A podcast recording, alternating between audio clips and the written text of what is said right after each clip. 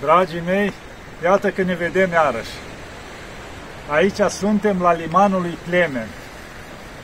În urmă cu aproape 2000 de ani, aici a pășit Maica Domnului.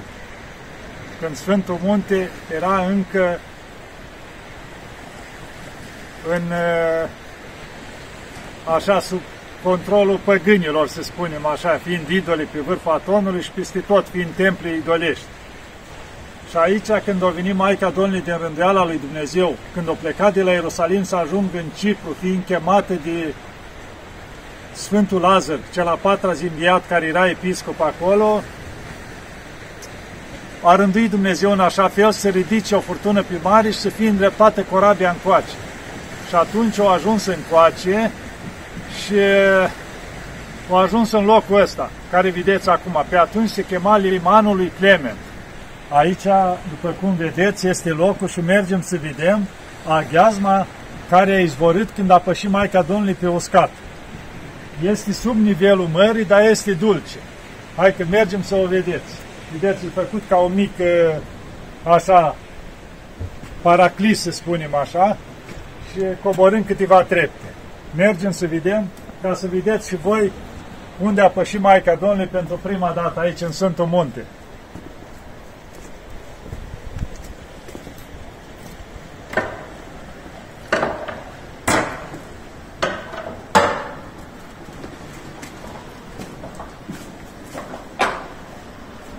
Uitați, aici se coboare, sunt trepte. Și mergem aici unde este izvorul.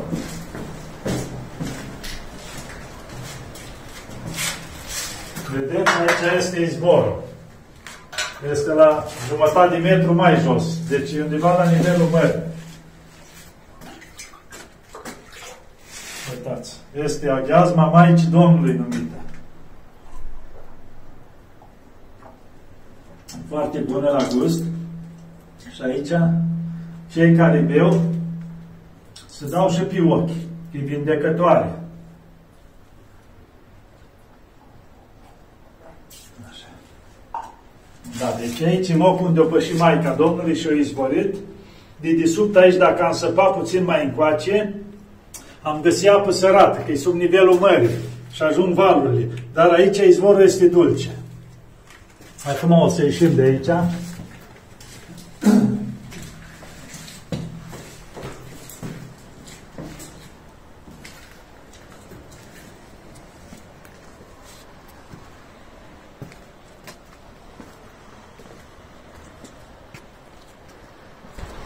Vedeți aici ce gol frumos este.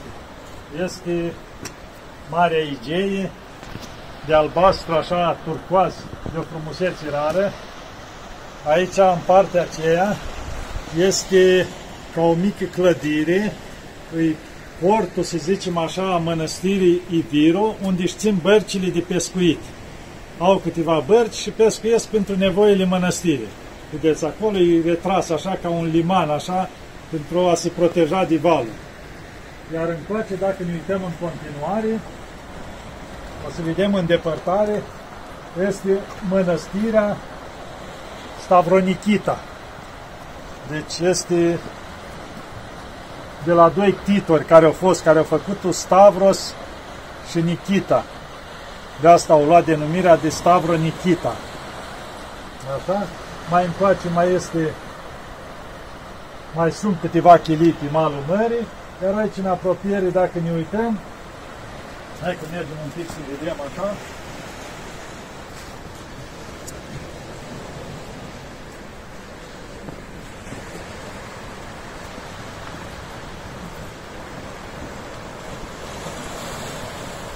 Aici este un paraclis care închinat Maicii Domnului, că întotdeauna când fac uh, a doua zi de Paști procesiunii cu icoana Maicii Domnului Portărița, din roată, înconjoară pe munte, în sus mănăstirea și fac aici liturghii la paraclis.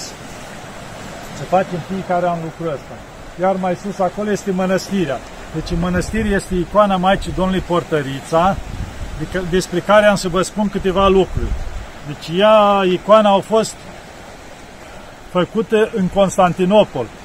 înainte de perioada iconoclastă și o avea o bătrână, avea un paraclis undeva pe malul mării și în paraclisul ceala avea pus icoana care era închinată Maicii Domnului, o icoană mare, destul de grea, pe lemn, așa pictată, și avea un băiat, care acum era un tânăr, de vreo 20 de ani, a văduvii acestea.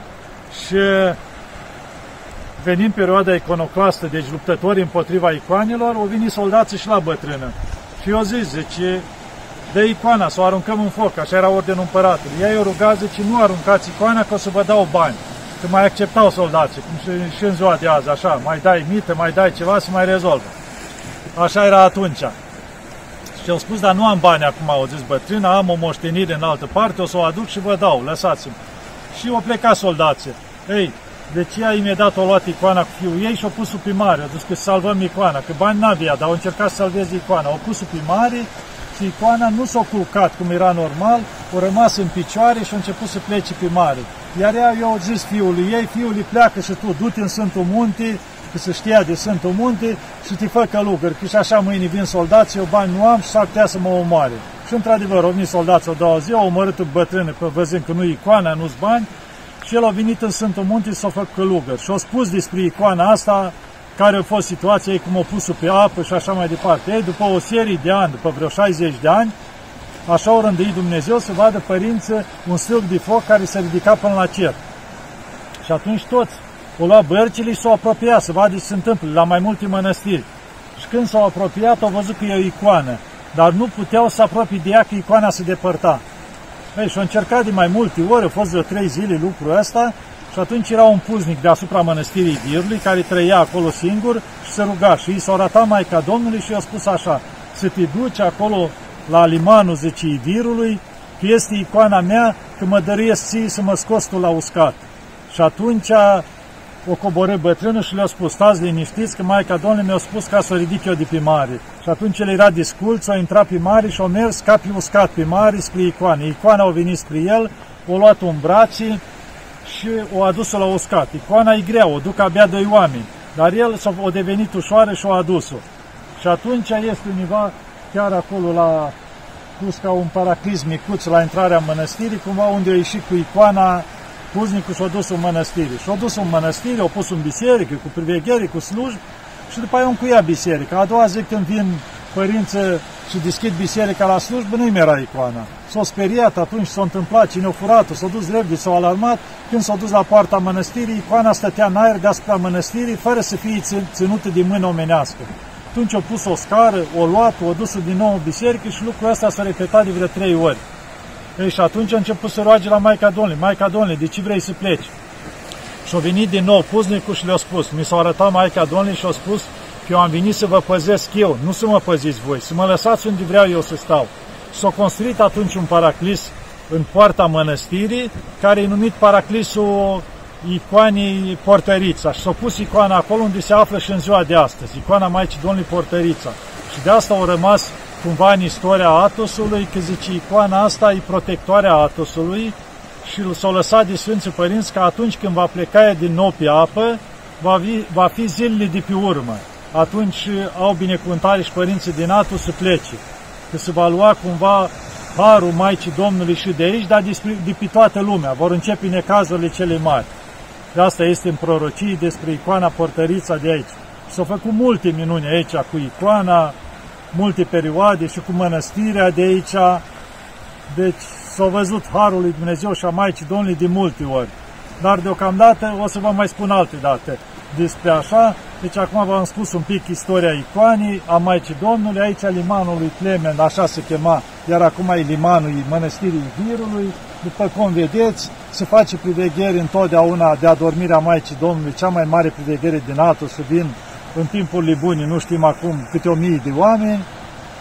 Și na, deci Maica Domnului este ocrotitoarea și acoperitoarea noastră. Deci să ne rugăm mereu Maicii Domnului, să cerem ajutorul și atunci ne va ajuta mereu. Să ne ajute Maica Domnului pe toți. Amin.